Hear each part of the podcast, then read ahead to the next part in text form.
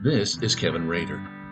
Growing up can be such an awkward time. Looking back, we all recognize the innocence of it all. The good thing is, as you get older, you realize that well, we all went through it. For me, the dances at the 4 H building during the middle school years are about as awkward as they can get. I'm about to show you why in the latest edition The Tales from Auburn Creek, entitled Dance.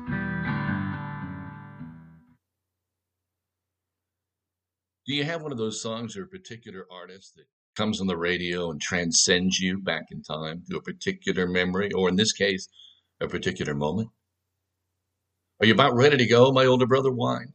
Yeah, almost, I responded. I was in early junior high and excited to go to the dance at the 4 H building at the fairgrounds. Of course, no one attending was old enough to drive, so we all had to have someone drop us off and then pick us back up. In this case, my older brother was taking. He acted like he was put out by it all, but I really think he liked the task because you could see all the girls. Either way, I got what I wanted out of the deal a ride. To this day, I hear the Carpenters' music playing on the radio, and it takes me back to this particular time of innocence. Everything was still unfolding before us. We're all excited about the future and what our role might be in it. For us, though, the future was really Friday night. We weren't thinking that far ahead. For now, most of us were just contemplating the dance. We were all so nervous. First things first, everyone would hang up their coats and immediately retreat to the comfort of their friends. That meant the boys on one side of the room and the girls on the other. And after a few songs, the parents who were huddled in the corner serving lemonade and cookies would turn the lights down and start playing 45s on the record player. That is when the show would really begin.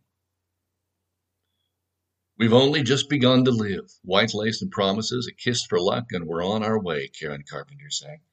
And one by one the couples would pair off.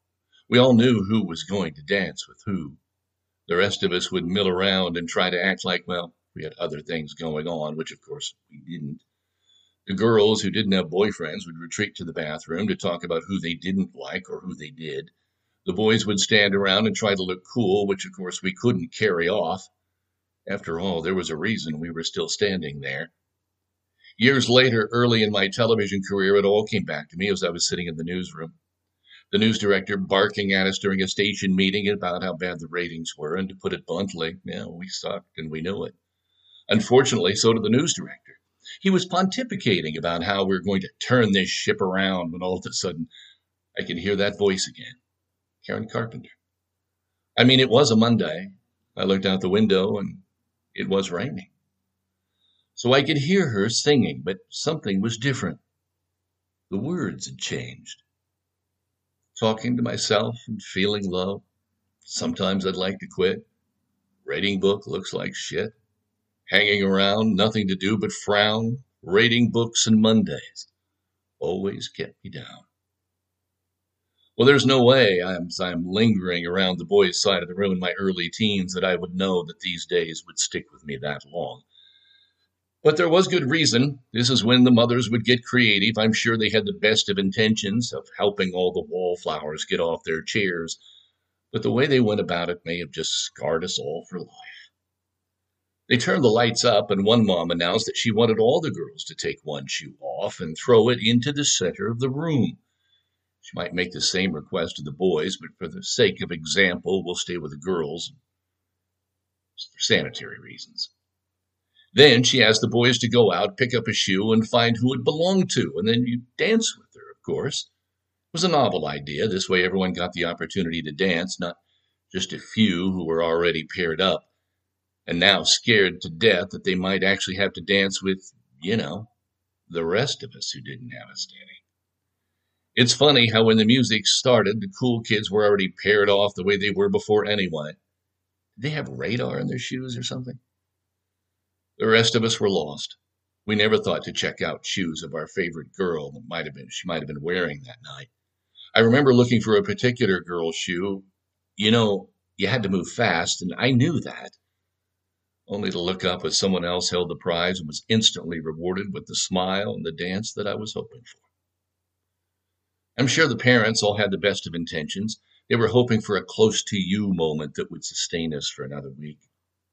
On the day that you were born, the angels got together and decided to create a dream come true, she sang as we rotated in a circle and tried to make small talk with our shoemate.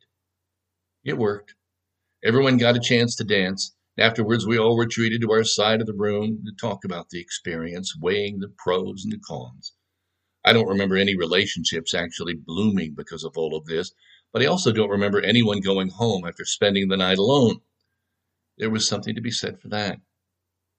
Eye contact was always a little strained from then on, however, when you found yourself glancing down to check out the shoes of whoever you might be smitten with at the time. It really didn't seem like a close to you moment. I always thought it was more like goodbye to love. There may come a time when I'll see that I've been wrong, but for now, this is my song. It's goodbye to love. At night's end, I stood outside waiting for my brother, hoping he would be on time. When he pulled up, I hopped in and shut the door, saying nothing. Well, did you dance with her? he asked. No, I responded. I never got the chance. He rolled his eyes, muttered something under his breath, and shook his head. Maybe next time, I finally managed as I stared out the window. Maybe next time she'll find my shoe, I thought. This is Kevin Rader.